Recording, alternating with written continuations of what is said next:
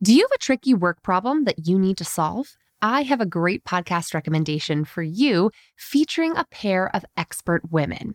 Whether you're just starting your career or a seasoned professional, check out Fixable, a podcast from TED. Hosted by Harvard professor Frances Frei and her wife, leadership coach Anne Morriss, the brilliant duo provide honest, actionable advice to help you navigate everything from a gaslighting manager to returning to work after parental leave. They'll leave you feeling empowered and ready to act. Listen to Fixable wherever you get your podcasts.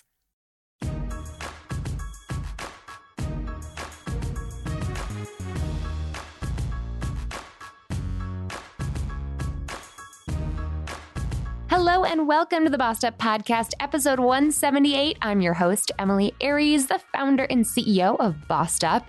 Happy Thanksgiving week, y'all. I just want you to know how incredibly grateful I am for each and every one of you. It's been such a wild and exciting year, and 2020 is shaping up to be one of our best yet. So, I just want to take a moment to open today's show with a moment of gratitude because I could not do this work without you spending your most precious resource, really, your time as a part of this community, as a listener, as someone who not only listens to the podcast, but weighs in and helps us determine what we're going to talk about next. Today's show is one of those shows that was really requested by you, this community, which is what I love about this work.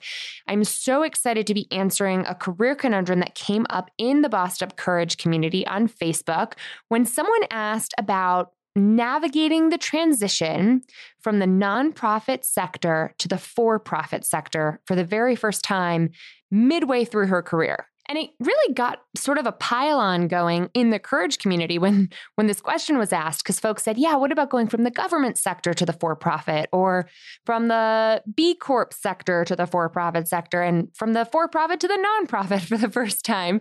So today's very brilliant guest is going to share with us her experience navigating many different sectors and navigating the transition between them all. She's also a very incredible speaker and published author with a best-selling book out right now and she's just going to you know knock your socks off. She's a really badass woman who i was fortunate to meet through a professional public speaker network that i'm a part of and i'm so excited to have crossed paths with her but before i dive in i want to say a special thanks to each and every one of you who weighed in in our community survey this year we had more respondents than ever before and i thought i would share that our wonderful giveaway winner stephanie chose the best gift card and the best uh, charitable contribution for us to make on her behalf. She's a boss after my own heart.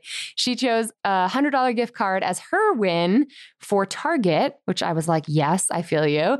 And then she requested that her $100 charitable contribution that we made in her name be made to Planned Parenthood. So I was so thrilled to make that happen. Congrats again, Stephanie, for winning the survey giveaway. And thanks again to over 500 of you who weighed in on our survey. That was so amazing.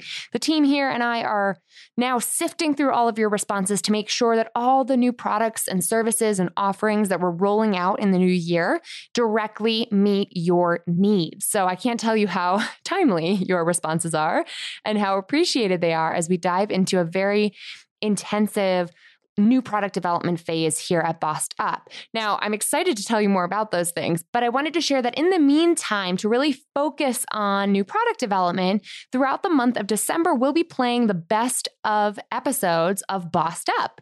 So instead of a brand new episode, you'll be getting the best of the best in your earbuds two days a week on Tuesdays and Thursdays throughout the month of December.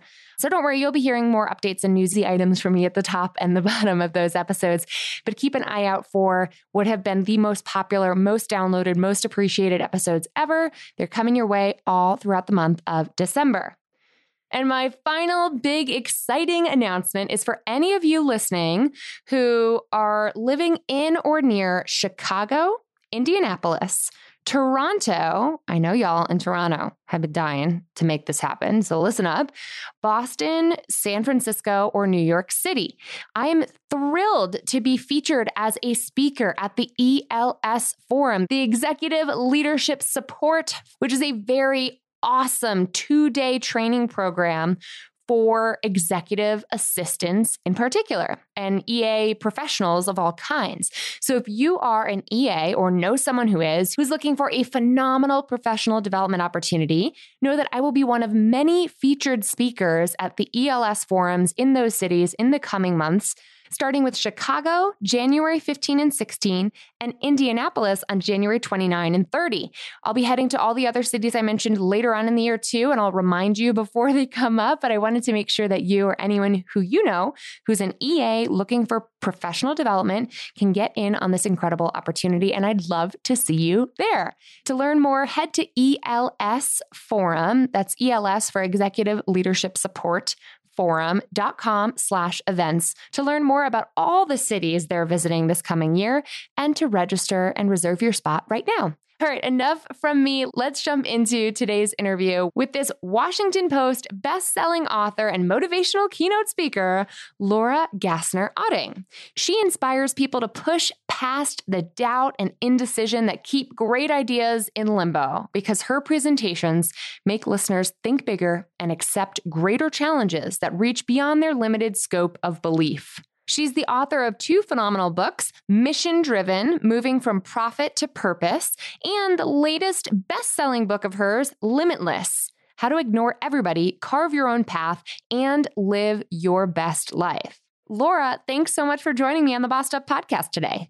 It is great to be here, Emily. Thanks for having me. And I have to say, it was a delight to meet up with you recently in Boston, your neck of the woods, when I was up there for a talk. And I feel so fortunate to be in a community full of amazing speakers and authors like yourself where we can connect and share best practices. So thank you for your um, for your time and for your personal sort of mentorship that you've been giving me already. Oh, well, thank you. You know, I think it's super fun because in this crazy career that we have of yeah. writing and speaking, we don't really necessarily have colleagues, but then we're all friends in this, you know, amazing Facebook group. And so we see each other all day long but then to actually get to meet people in person, it's like, oh, my friend, I've known you forever, but I've never met you. And it's like, it's just great to not be alone in this entrepreneurial endeavor. Totally, totally. And I want to get to that in a moment. First, tell me a little bit about the transitions you've made over the years along your career path. So I think I'm on my third or maybe fourth reinvention at this point. I dropped out of law school to join a presidential campaign because I heard this governor, this unknown governor from this tiny state of Arkansas, talking about this idea of service in exchange for college tuition. And I thought, oh my God, that's the smartest thing ever. That needs to happen. And so I dropped out of law school and joined Bill Clinton's presidential campaign. And I ended up in the Clinton White House as a presidential appointee, helping create AmeriCorps. Amazing. In which a, a million young people have served now in exchange, you know, to change their community while they change themselves in exchange for, you know, college tuition and which um, should give hope to all law school dropouts everywhere. exactly. You know, like I had this idea that I was going to run for Senate. I was going to be the person to solve all the problems. You know, the TEDx talk I gave talks about this, and mm-hmm. I I really thought that I was going to be the one. And so I did that. And after four years of being, you know, like the young and hungry, the best and brightest, you know, like the the young people, you know, in in in Camelot Part Two, I went to my then boss, and and he was very much much a father figure and a mentor to me. And I said, okay, I'm ready to get back out on the campaign trail again. You know, the 96 campaign is, is up and coming. Let's go. Right. And he looked at me in the way that only a father figure type mentor could. And he said, well, you know, Laura, you're 26 now, and you're really kind of too old to get back on a campaign bus and eat cold pizza and sleep in the high school gymnasium floors. Mm. And you're kind of too young to be the domestic policy advisor. So go talk to my friend Arnie Miller. He runs the biggest search firm in the country that does specifically nonprofit work. He'll find you a job at a nonprofit. You'll do that for four years, and then you'll come back and do something big on the Gore campaign, on Al Gore's campaign. And I said, that makes a ton of sense.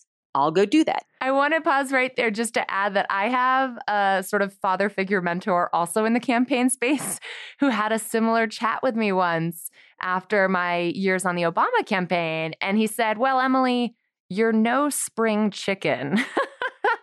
and at 26, like, how do you take that feeling of not being 22? Like, 26 is not old, right? For but in the campaign sense, it can be. Yeah, it's not old, but like if somebody, if you see a 26 year old walking down the hall of a campaign office, you're not thinking, oh, good, I can send them out to grab the pizzas. Right. right? You're thinking, oh, great, this person wants a real job. They actually want to talk about policy. Right. Shoot, now what do I do? So you're sort of like in that in betwixt space because you're not old enough to be taken seriously, but you're not young enough that you'll just do anything. Sure. And so, you know, I, I sat down with Arnie a couple days later and he was like ah you don't want to go work in the nonprofit sector. You want to work for me. I'll teach you everything you need to know. And i found out that his that they're based in boston and the the, the guy i was dating who i've now been married to for 20 two years, was about to, you know, move to Boston to pursue a PhD. And I was like, great, I'll take the job. What do you do? And I learned about this amazing thing called executive recruiting. And so mm. I became a headhunter and I spent four years doing executive recruiting for the most amazing organizations that weave together the civic fabric of our of our world. And I learned about leadership. I learned about what makes people tick. I learned about organizations and massive amounts of tectonic shift transition and people that were in similar transitions. Right. But I spent four years there in this sort of very traditional, like run by like the old white guys kind of thing. And I sort of felt like I don't necessarily see my future here. Mm. And I mm. had this idea to do the work differently. You know, right. better, faster, smarter, more authenticity, more integrity, and more profits, frankly, than they were doing it there. And then I got passed over for a promotion that mm-hmm. I deeply deserved. And I walked into my boss's office and I was like, Arnie, I think we should be doing this work differently. And by the way, what's my future here? Because last week you were promising me one, and suddenly this week you're bringing in one of your like old friends who's never done search, but who's been around for like 107 years. Yeah. What's my future? And I walked back in on Monday morning and he was like, I want to make you a vice president. We're going to think about doing things your way. Let's do all this stuff. So fast forward six months he made me a vice president. I was selling all of you know my own work, but he still hadn't onboarded the you know anything that I was like, I think we could do this work better. And right. so I just kind of had this moment of rage where I was like, you know what, I'm going to go. It's time you know, I think there are very few moments in your career where you hold all the cards mm. and even fewer when you realize that you do. And that was a yes. moment where I'm like, I could leave right now with a vice president title from this marquee firm and I could start my own thing doing this work better. And so I became an entrepreneur, this crazy thing. I want to ask you about the sense of being able to make a big pivot like that for a moment because I hear from women who are considering making a change who feel a, a, deep sense of loyalty, as though it is a huge betrayal to do what you're t- describing. And I'm, for one, I'm always about, you know, well, this is business. And if there's a better way to do things, let's not let anyone stop you from trying that. But what would you say to folks who are like, ooh, I could never do that. I, you know, I, I have such a sense of loyalty, or I wouldn't want to offend or burn bridges in making that kind of a move. Well, so my new book, Limitless, is actually dedicated to Arnie. So I want to preface this by saying that he and I have an incredible, mm. wonderful mm. relationship. Mm-hmm. The man was at my wedding, right? We have an amazing relationship. That said, when I walked into his office and I told him I was leaving, he said to me, and this is almost verbatim, I think that you need to go into the bathroom and look in the mirror and mm. decide mm. if the person who's looking back at you is the person you can live with. Mm, that's real. And so I went to the bathroom and I just started bawling because I felt terrible. But also, you know, I knew that there were things that I wanted to do that I was not going to be able to do under his roof. And sure. number one, the graveyard is filled with indispensable people. So, to all of your women who are listening, who are yep. like, I can't leave, what's going to happen? You're not that important. They will replace you. There was somebody there before you, there'll be someone there after you. And if yes. there's a project that only you are the one who is shepherding through and nobody else can do it, it's probably not that important to your company or they would have backed you up. Right. So mm. that's the first thing. The graveyard is filled with indispensable people. You're not that important. They will survive. It's okay. Totally. You don't have to be the only one who keeps everything, all the lights on. That's right. number one.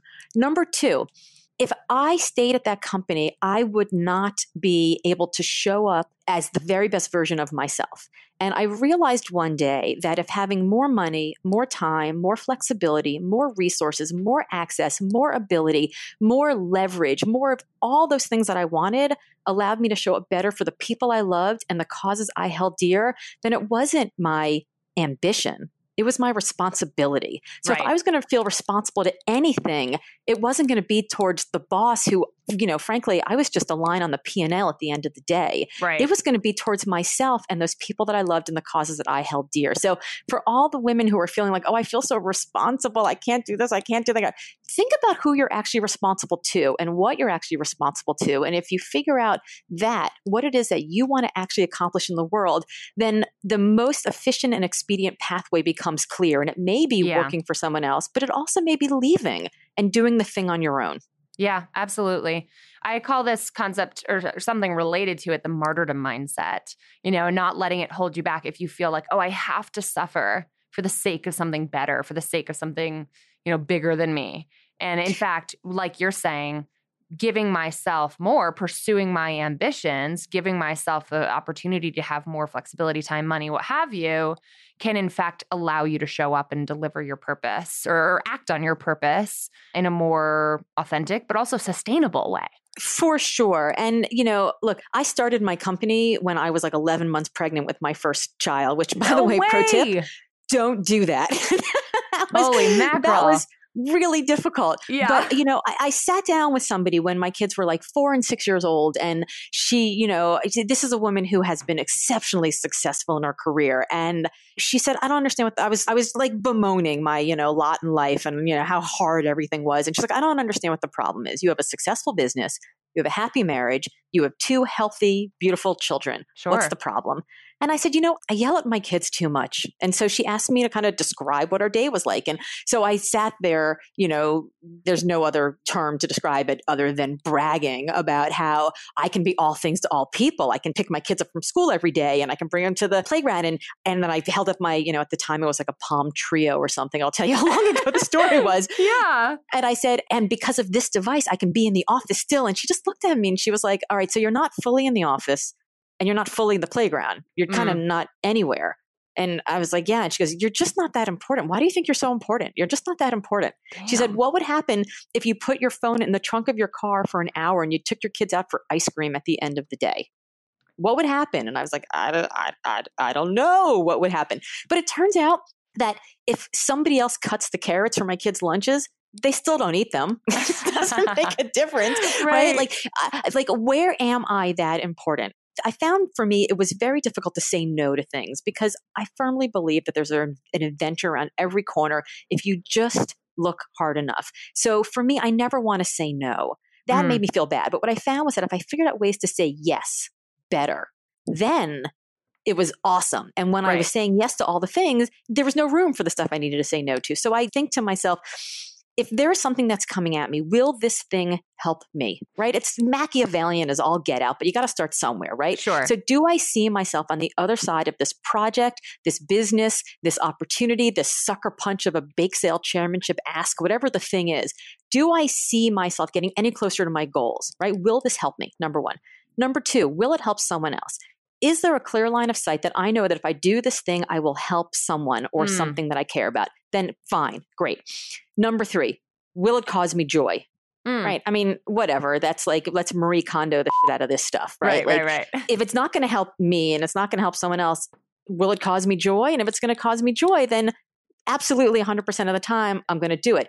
But then the fourth question, I think the most important one is Is there someone who is better or closer to you know the solution that should be doing this instead of me. Am i the right person for the job? And if i'm right. not the right. person for the job then just because i'm walking out of school that day and somebody comes running up to me like oh my god the chairman of the bake sale just like had a family emergency. Can you take over? By the way it's tomorrow.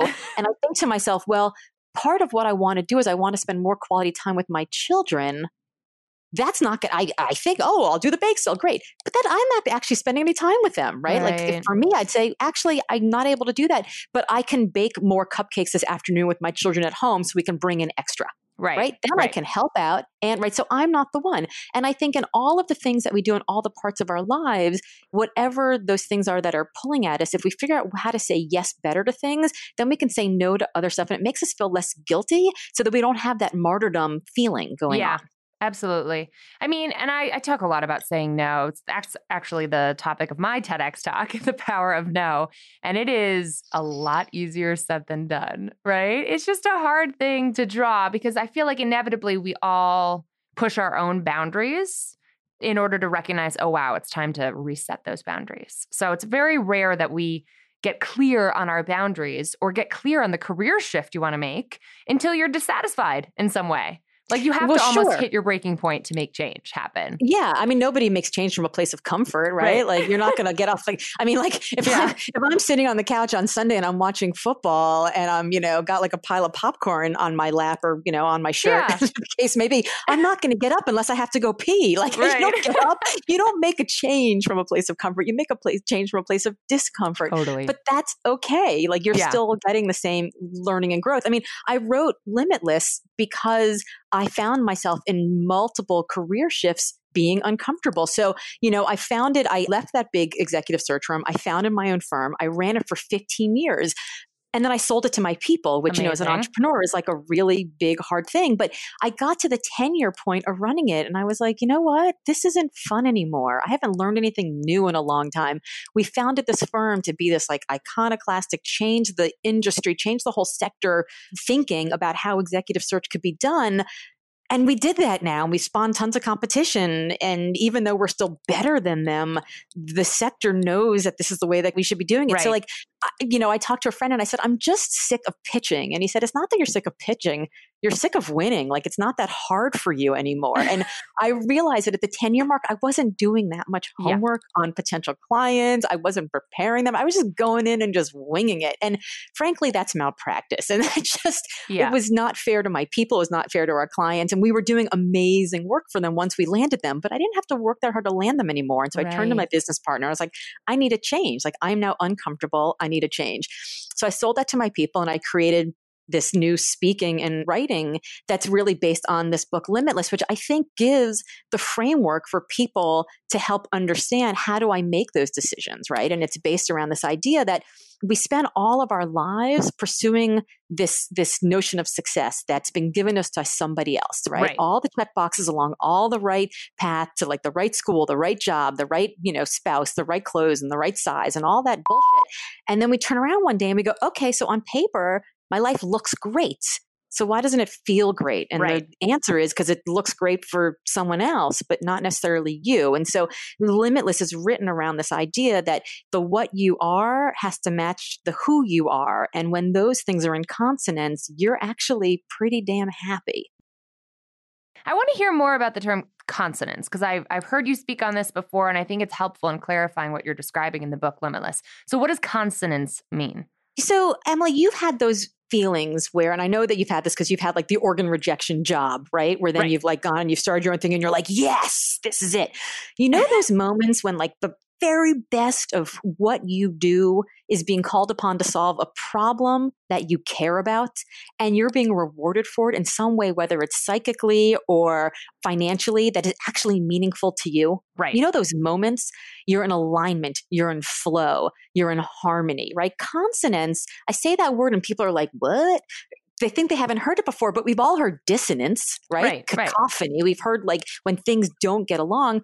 Consonance is just the reflection of dissonance. If you are in alignment and you are in flow, everything is moving forward together. In consonance, I found in 20 years of interviewing all of these leaders that came from nonprofits, for profits, government sectors, philanthropy, education, everything.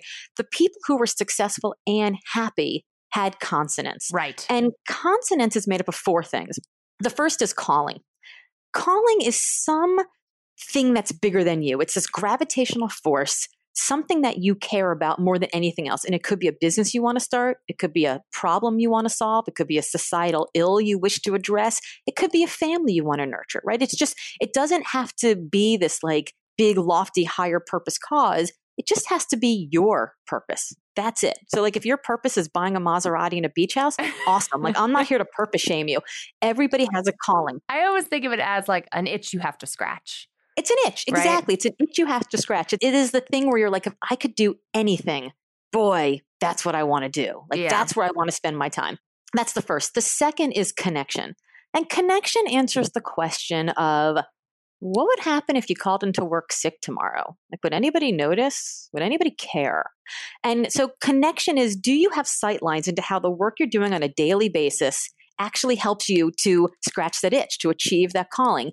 And it's not just like, can I get to inbox zero? It's not like, what's on my calendar for the day? What's on my to do list? And at the end of the day, it's like, okay, I got to inbox zero, but I didn't do like the three things that are actually going to help me write my next book today. So like I answered everyone else's problems, but right, I didn't answer my own. Right. So like if you feel like like I don't think that we're exhausted because we're too busy. I think we're exhausted because we're too busy doing things we don't want to do that we don't care about. Like the emotional labor it takes to do stuff you don't care about Ugh, is like yeah. 10x whatever right. it is. So like what's your calling? And then look at your calendar, your to-do list, your inbox, all the stuff you spend your time on and do they match? Probably right. not, right? right? So what's your connection? The third piece is contribution.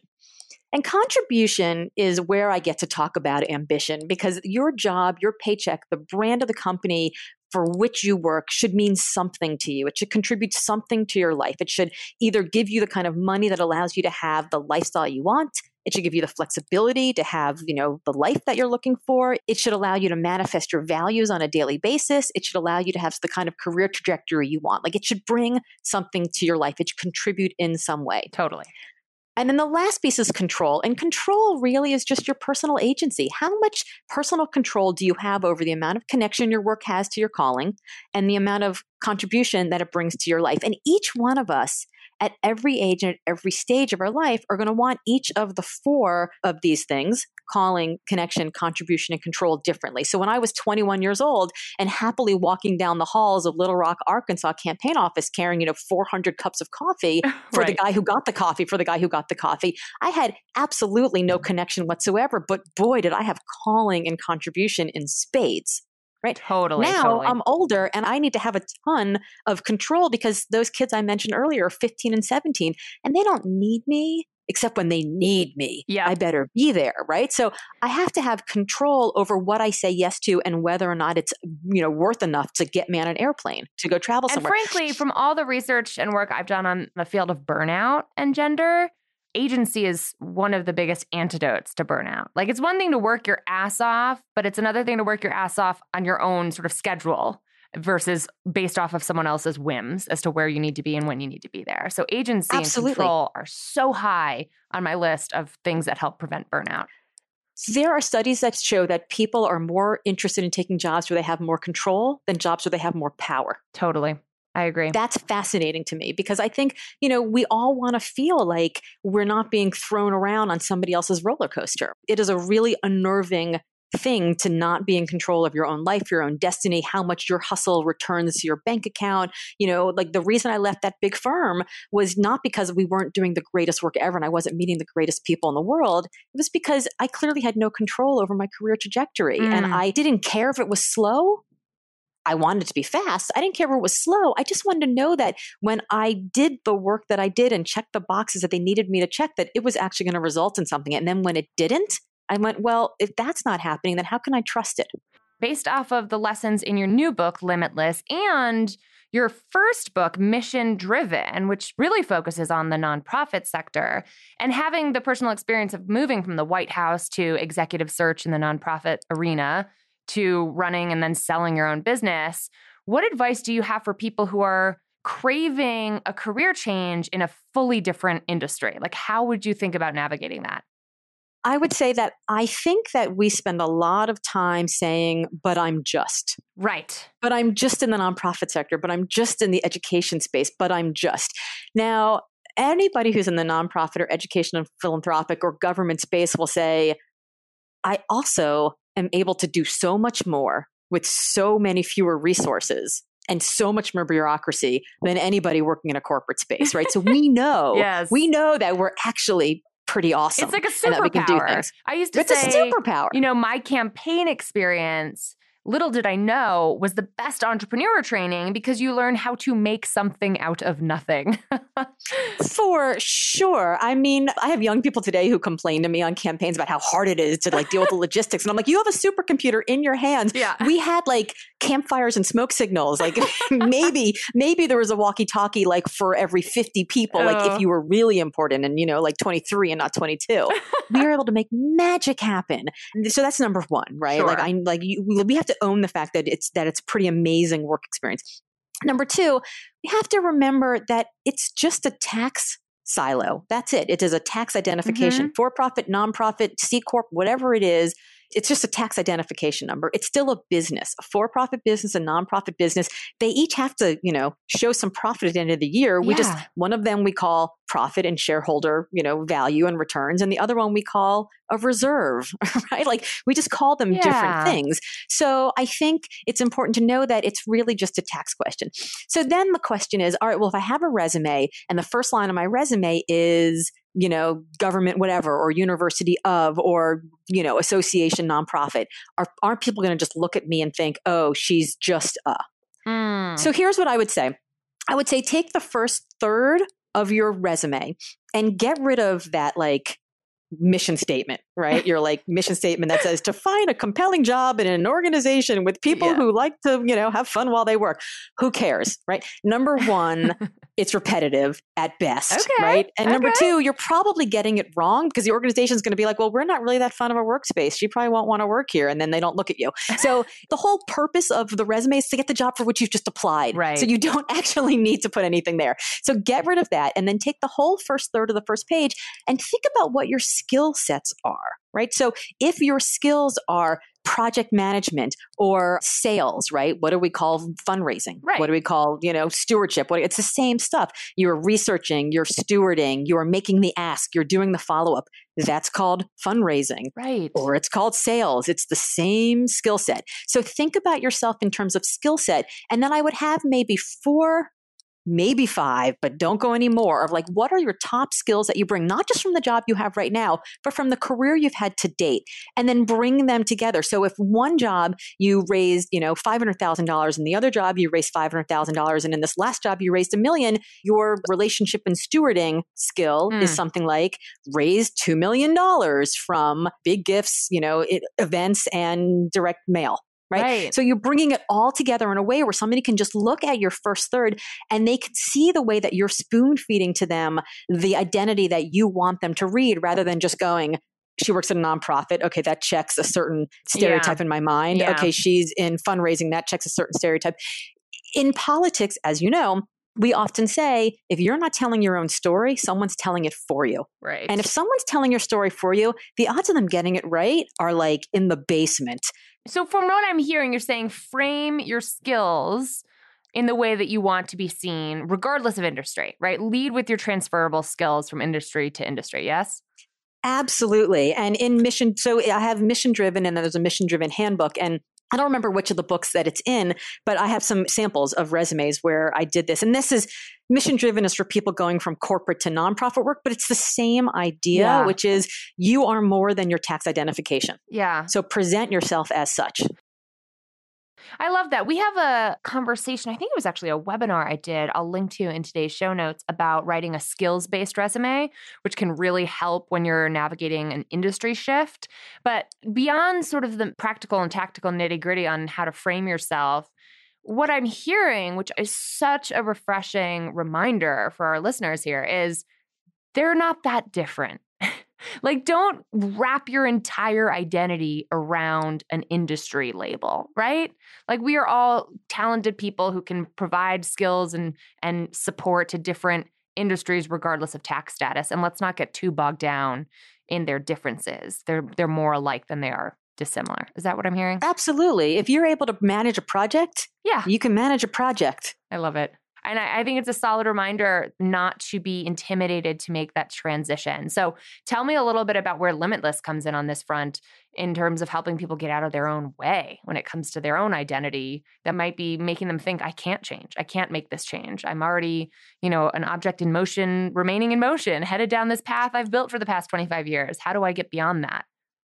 Yeah, I mean, I think the way to get beyond that is to ask the question Is this path that I've built and that I'm on serving me? Mm right? Is it making me happy? Look, we all have one big juicy life on this planet, right? That's it. We get one. Yeah. What are you going to do with it? Right? Like I intend to suck the marrow out of every single day.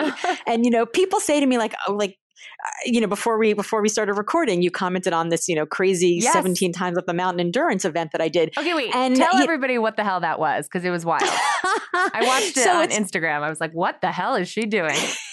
so it's called 29029 Everesting. And the idea is that you climb a mountain enough times so you get to 29,029 feet, which is the height of Everest. And now I didn't all in tell one day, anybody. all in one go. Yes. Well, you get 36 hours to do Okay. it, right? And I didn't tell anybody about it ahead of time because I was kind of embarrassed. like I signed up with a friend of mine. And I was like, I don't know, this kind of feels like a rich person boondoggle glamping sort of thing. And I have friends who have actually climbed real Mount Everest, you know? So like I feel a little bit like stupid. So I didn't really train. I didn't really show up with the right gear. And oh my God, was I wrong. wow. so there are 235 people who signed up and 130 of us finished. Now, 25% overall were women. So women sign up for this stuff. Come on, let's go. Of the 130 or so who finished, like 30 of them were like former Navy SEALs, former NFL players, like professional ultra marathon runners. The only guy who's ever run all the way across the Saharan desert, the guy who holds the world record for a solo expedition across Antarctica. I mean, they were like legit athletes. Right. And then there were people like me, right? who like showed up. Now, I'm pretty fit for a 48 year old. I'm fitter now than I was when I was 38. Amazing. But I, it, like, this is what I learned about endurance events. You have to have a certain baseline level of fitness, but beyond the baseline level of fitness, it really comes down to managing your hydration, managing your nutrition, and just managing the clock. Like it is just a math problem, and you have 36 hours to do this math right, problem. So right. even if you're slow like me, slow at math, you can figure this out. And so I met really interesting people on this hike and along the way. And like Jesse Itzler, who is the founder of Marquis Jets, um, and Zico Wadham, who's married to Sara Blakely, Oh, was one of the founders of this event. So like we hiked Who's the mountain together. a fitness like nut for the record, but yes. he's also a fitness nut, right? So I was hiking with him, and I was like, it was, it, there were just like Lewis Howes was like on the So mountain this with us. and- becomes like a professional networking opportunity as you're totally but because, because here's why like when you go and you do a marathon the Yeah. people who are fast take off and they're gone and you never see them again. Like they're like showering and like eating barbecue by the time you're like at you know the halfway mark. Like they're they're they're done. Yeah. this is like you go around and around and around. So, you know, like Rachel Hollis did it in, in Utah a couple months ago. Like if you're on the mountain with them, you actually hang out with them because you're like passing each other back and forth 17 times. Yeah. So it actually becomes this fascinating professional development That's hilarious. event. I think I sold 15 books on the mountain because, you know, there's like, oh, what do you do? What do you do? So, you know, I mean, they were the hardest books I ever sold. right. I was gonna say, oh my goodness. It was a really interesting thing. And when I got home, people were like, why did you do that crazy thing? And I was like, well, why not? Right. Yeah. I went to the very edge of my incompetence. Mhm. And then I saw that I could go a little further, that Yeah. I actually had another gear. I actually had another chapter. I could actually go, my, my story didn't end where I thought my story ended. And so why not? The one thing I would push back on, I love that question, first of all. Why not? And why not me, as Mindy Kaling put it in her great book on this similar subject matter. But sometimes I think people struggle with the answer, which is I'm really grateful for what I already have, and I'm afraid to lose it. I'm afraid that making a change that I think is a change for the better could in fact result with losing something I have, right? There's that loss aversion principle of psychology that we would much rather keep something we already have than gain something new and better. There is an inherent underlying fear that keeps us from trying new things if we feel like we're putting our livelihood or the things we've already fought so hard for at risk. So, how do you overcome that? Okay. So this is where I can talk about one of my favorite subjects, which is the side quest. Okay. Now, do you play video games? Uh, I used to. I love me some Okay. Mario Kart and N64 Okay, I, don't- days. I don't play. I don't play video games, but as I mentioned, I have a 15 year old and a 17 year old. My seven year old son is a video game player, and there was a day that I was, I don't know, bemoaning the fact that I got a bad night of sleep and I had a chapter due to my publisher and how was I going to get this done? And it was going to be terrible. And my day was a total loss. You know, it was 8 a.m. in the morning. I'm like, this day, this day's it's ruined. over. My son was like, well, why don't you just go on a side quest? And I was like, well, what the hell is a side quest? And he goes, okay, you know when I play video games and like the idea of the game is to like get to the castle, slay the dragon and save the princess? Like that's the main quest. He goes, sometimes, you know, I can't quite log in to my computer because, you know, you're lecturing me about something or I'm doing the dishes or right, whatever. Right. So like I, my friends are waiting for me to, to sign on or like I'm waiting for them to sign on. And in that case, you kind of hang out and you go on side quests side quests are not your main quest, but they're related to your mm. main quest. And he goes, So what do I do? I'm a farmer. You know, I plant my wheat. I till, you know, I till the seeds. I, I what the hell I, kind I of video it. games are kids playing these days? I, don't I like adventure games, right? So he's like, he's like, so here's what we do: we take the wheat to the market. I sell the wheat. I get some money in exchange for the money. I'm able to get, you know, a horse and a sword and potions and blah blah blah blah blah. I love it. So that when my you know friends finally sign on or I finally sign on, we're all ready to go on the main quest to go to the castle, slay the dragon, and save the princess. He's like, so if you can't write the chapter today, are there things that you can do that are along the way that will help you? Like, can you just spend the day doing research and yeah. reading some articles? Ooh, that would stop can you make tracks. some phone calls? Can you like have an informational interview? Can you do, you know, can you have conversations with people? Can you reach out to the graphic designer about what the cover of the book might look like? He's like, what are the side quests that you can do that continue to push forward? So if when people are like, I don't know if I can take the big chance, I'm afraid mm. to lose what I have. Mm. I think there are a ton of side quests that we can do, whether it's having an informational interview, watching a TEDx talk, reading a book, listening to, you know, the New Yorker radio hour, just, you know, doing some sort of research that at least gives you more information so that if the time comes when you have that moment of rage and you're like, I can't do this anymore. I'm now in a place of discomfort. I absolutely positively have to make a change. Right. You actually have some arrows in your quiver because you tilled your wheat and you went to the market and you sold it and there you go. So I love this metaphor. The side quest is the way to deal with it. I love it. Also, I love your children. They're brilliant, and that would stop me in brilliant. my tracks at my at my morning freak out. I love that. First of all, you've been so generous with your time already. I, I have to wrap it up at this point, but I, I want to just underscore the side quest concept. I love thinking about the minimizing the differences between the different industries and not holding yourself back because asking yourself why not can get you out of stagnation and into exploration. What last words might you have for today's listener as to where they can find out more about your excellent work, where they can learn more about Limitless, and any last words of advice you'd want to make sure they have? Sure. So, three things. The first is if they were like, wait, calling, connection, contribution, control, I got to figure out what I care about. You know, how do I care about these things? They can go to limitlessassessment.com. And I'll say that again for the commuters limitlessassessment.com. And you can take a quiz. It takes about 20 minutes. It's kind of intense because if you've been listening, you know I'm kind of intense, but it's your life, right? So you should be intense about it. Limitlessassessment.com, and it'll take you through each of the four areas of calling, connection, contribution, and control. Will tell you exactly how much of each you have in your life right now and how much of each you want to have and where they are not in consonance. You'll get some really quick tips about how to, you know, steps you can take today to try to get your life more in consonance. That's the first. The second is all of my good friends call me LGO. So I'm on all the socials at Hey LGO, like Hey LGO. and shortcut to my website is heylgo.com. And then my book, Limitless How to Ignore Everybody, Carve Your Own Path, and Live Your Best Life, is available at Barnes and Noble, Amazon, anywhere fine books are sold. Excellent. I love it. I will drop links to all of those wonderful things in today's show notes as well. LGO, thanks for uh, stopping by the Bossed Up podcast. It's been a total delight. Thank you, Emily. It's been super fun. And I am anything that gets more women to be bosses is is I am all for it. And now it's time for today's boss move moment of the week. Hey Emily, my name is Anna and I'm from Maine and I've really been enjoying your podcast and I've also enjoyed your previous podcast too. My boss move is that this year I had my second child and I was really looking for some more flexibility at work. I currently work for the federal government, which is not known for being flexible. And they said I could not work a part-time schedule. It was just not an option, basically.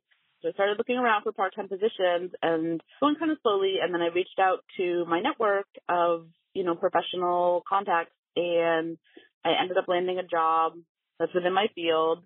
That's three days a week, which is exactly what I wanted. And my salary is going to be more per hour than what I'm making now. And I'm really excited that everything kind of come together. And I think that listening to your podcast really helped me out and build up my courage. So thanks a lot. Hell yeah, Anna. I am so happy for you, boss, and so proud that you gained the courage to ask for what you really need. That is what negotiation is all about. And that's what even beginning the job search is about. It is so easy to get complacent and feel like the way things are are the way how things have to keep being. And just to push against that belief and make those first steps and take action to improve your life and career It just brings me such joy. So thank you so much for calling this boss move in. If you have a boss move to share, we're currently asking you to think about what has been your biggest, boldest, most badass boss move of the year.